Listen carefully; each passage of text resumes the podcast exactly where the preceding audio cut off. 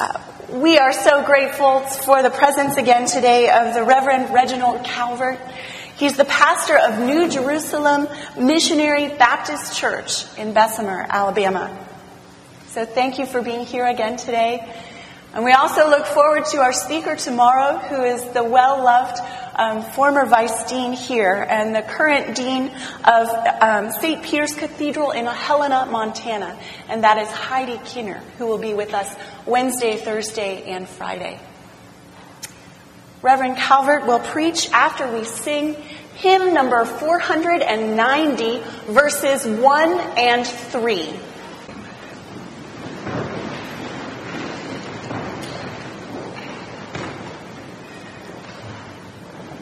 Lord, preach through me by the power of the Holy Spirit, the glory of God, in the name of Jesus. This is my prayer. Amen. Amen. I'd like to take this opportunity to thank Canon Layton for her hospitality and her prayers. Good seeing you once again. It's good to be in the house of the Lord one more time. From First Kings chapter nineteen, let's look at another prophet of the Lord. I'll begin reading at verse one, chapter nineteen. Hear these words from the Word. Ahab told Jezebel all that Elijah had done, and how he had killed all the prophets with the sword. Then Jezebel sent a messenger to Elijah, saying, "So may the gods do to me, and more also, if I do not make your life as the life of one of them by this time tomorrow." Then he was afraid, and he arose and ran for his life, and came to Beersheba, which belongs to Judah, and left his servant there. But he himself went a day's journey into the wilderness, and came and sat down under a broom tree. He asked that he might die, saying, "It is enough now, O Lord. Take away my life, for I am no better than my fathers." He lay down and slept under a broom tree. And behold, an angel touched him, and said unto him, "Arise and eat." And he looked, and behold, there was at his head a cake baked on hot stones, and a jar of water. And he ate, and he drank, and lay down again. The angel of the Lord came again a second time, and touched him, and said, "Arise and eat, for the journey is too great for you." And he arose and ate and drank, and went in the strength of that food forty days and forty nights to Horeb, the mount of God. The word of the Lord. I want to talk about a mountaintop experience and a broom tree moment. The prophet Elijah has been commissioned by God to go and speak to King Ahab.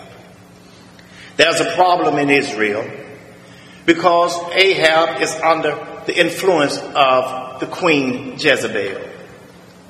Jezebel is the daughter of Ethbaal, who was the king of the Sidonians.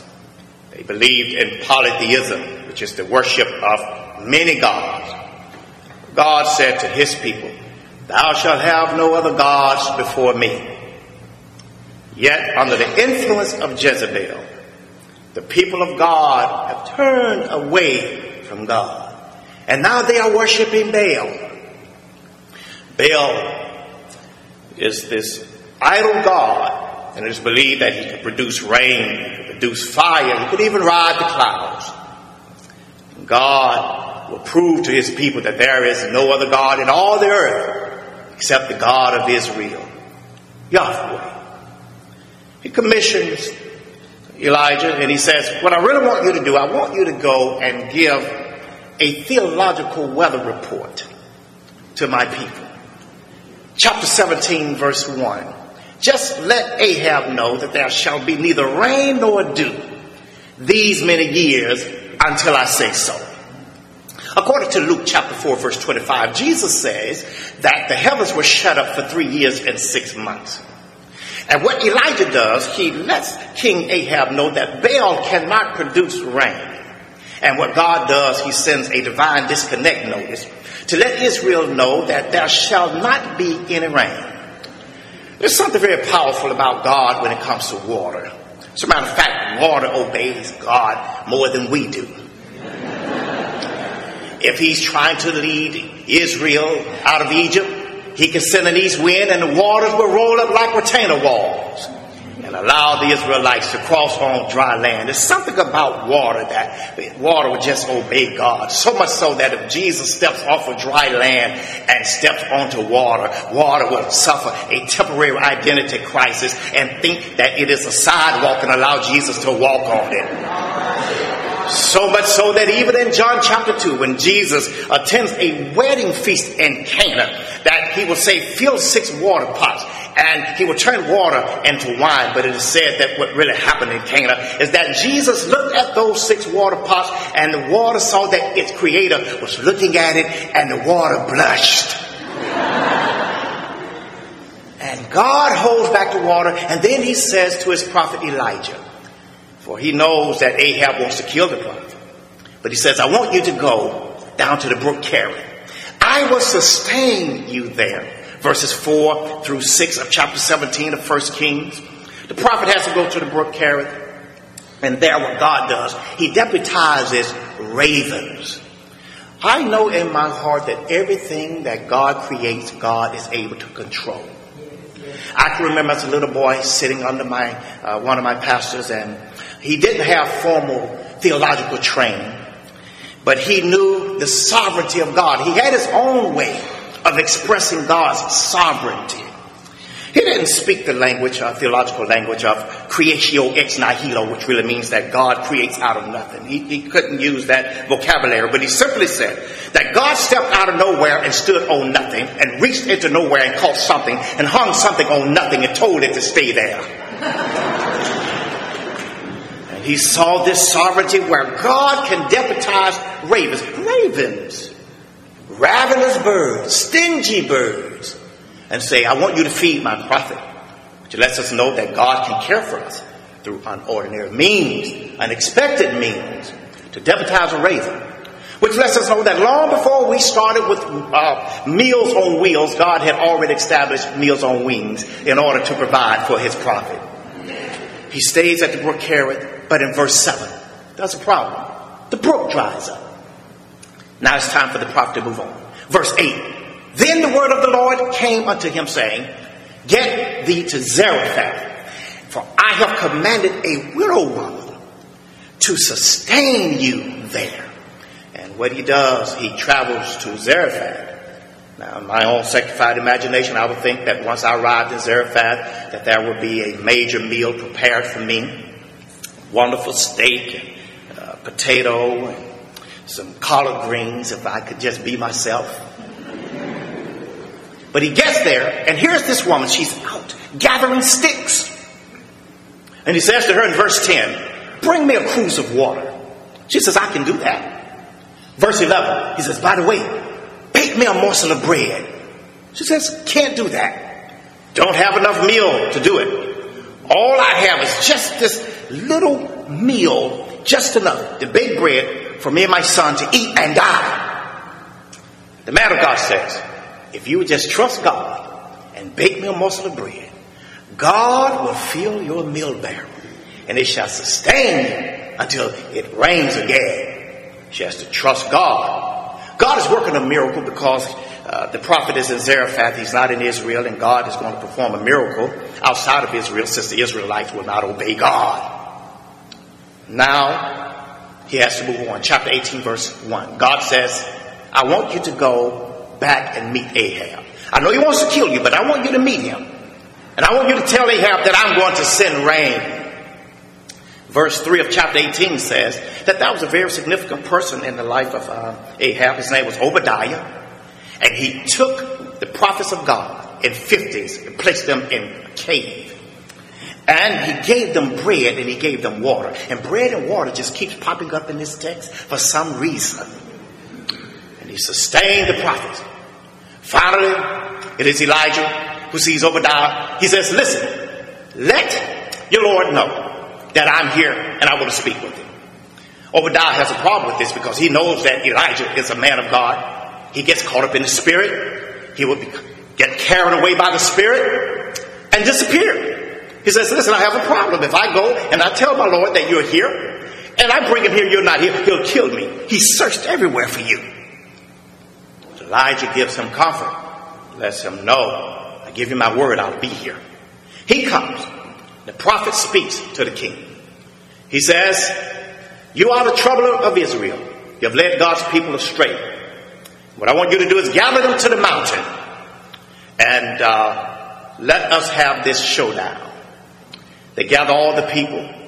Verse twenty-one, chapter uh, eighteen. The prophet asks the question, how long will you continue to live between two opinions? Verses thirty-six through forty. They set up the two altars. One for Baal. One for Yahweh. And they start the contest.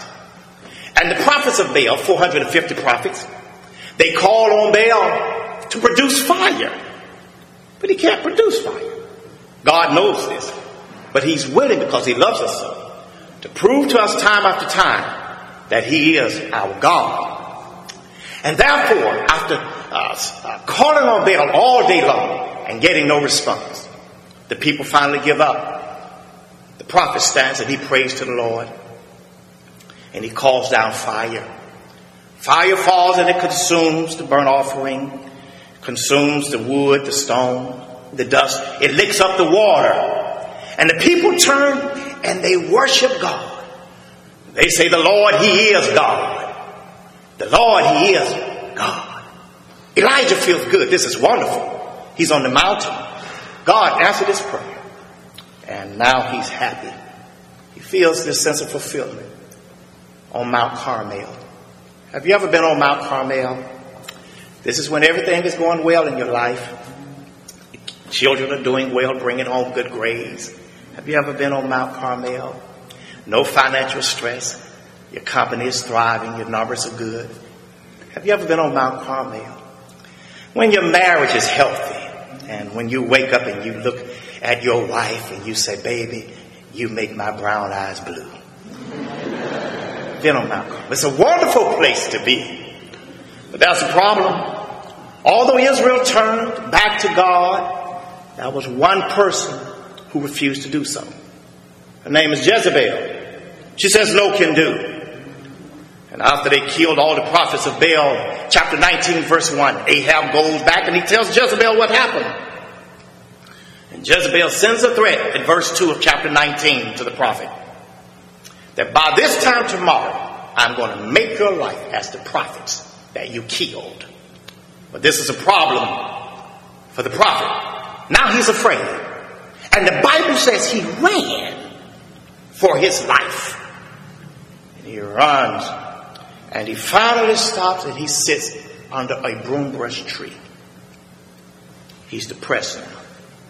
And he asks God, God, take my life. I'm no better than my fathers. Now, he really didn't mean this. And he could have saved God the trouble, even from not answering this prayer, because Jezebel had just told him in verse two that she would kill him. But then he asked God, will you kill me? He didn't mean it. And I just have to thank God, you know, for unanswered prayers. And God doesn't say a word to the prophet. He's running. God never told him to run. God instructed this prophet throughout his ministry. Chapter seventeen, verse two. Then the word of the Lord came unto him. God sustained him through ravens and water from the brook. Chapter seventeen, verse eight. Then the word of the Lord came unto him. God sustained him through this widow in Zarephath. Chapter eighteen, verse one. And the word of the Lord came unto him. And then God sent down fire on Mount Carmel. But God hadn't said a word in chapter nineteen. And he's running. You can't move until God instructs you to move.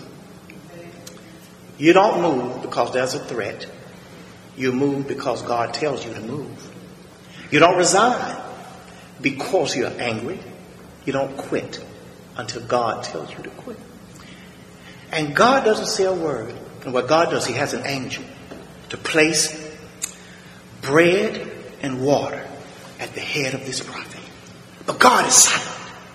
I believe that God is speaking through this substance. He's not going to say anything. He's going to show him something. He wants him to see. Because the angel wakes him up and says, wake up and eat. Here's bread, here's water. He wakes up, he eats, and he goes back to sleep. But he's not getting the message. God is not speaking. God is showing him something. He is a show and tell God. In chapter seventeen, verses four through six, it is bread and water that sustained him when he was at the brook. The raven showed up every morning and every evening with bread and meat, and he drank water. In chapter seventeen, verses ten through sixteen, it was bread and water that sustained him. Bring me, in verse ten, a cruse of water, bake me bread. God sustained him. In chapter eighteen and verse four, it is Obadiah who sustained the prophets with bread and water. And God is not saying anything, but he's trying to show the prophets something. And there are times in our lives when God, we may not hear a word, but we can see a word. Where God is speaking. And if we would just look back and see what God has already done for us, what God has already brought us through. There's somebody here today that needs to stop and see your bread and water.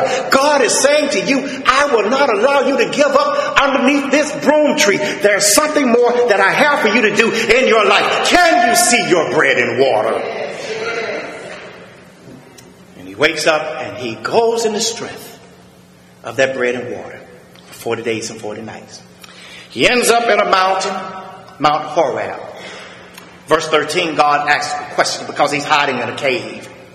God never told him to run. God never told him to hide. And God asks this question. The Bible says he came in a still small voice. Elijah, what are you doing here? You know, it always concerns me when God asks questions. Because I know he's omniscient, which really means that God knows everything. And when God, when omniscience asks intellect to respond, it is never for the reason of teaching God anything, because we can't teach God anything. He knows everything. So he always asks questions to inform us. Adam, where are you? He knows that Adam is in the garden. Who told you you were naked? He knows that they have eaten from the tree of the knowledge of good and evil. Cain, where's your brother? He knows that Abel is dead. What is your name? He knows that his name is Jacob, serpent planter, heel catcher, trickster.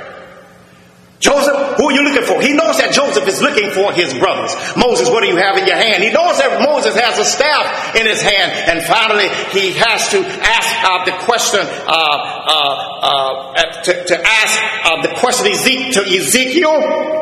Can these bones live? And Ezekiel has more sense than many of us, for he says, God, I don't know, but I know that you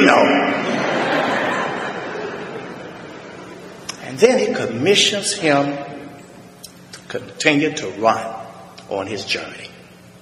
I want you to anoint the king of Israel. I want you to anoint um, the king of Syria. And then I want you to anoint Elijah. And then God flies him to heaven. The fact is, today, is that God would not allow this prophet to die underneath the broom tree. Because there's a tree that is greater than the broom tree. It's a tree called Calvary. And there's a prophet that is greater than the prophet Elijah. And his name is Jesus. And he takes this tree of death in order to deliver us from this tree of depression. For it is Jesus who bears all of our sins.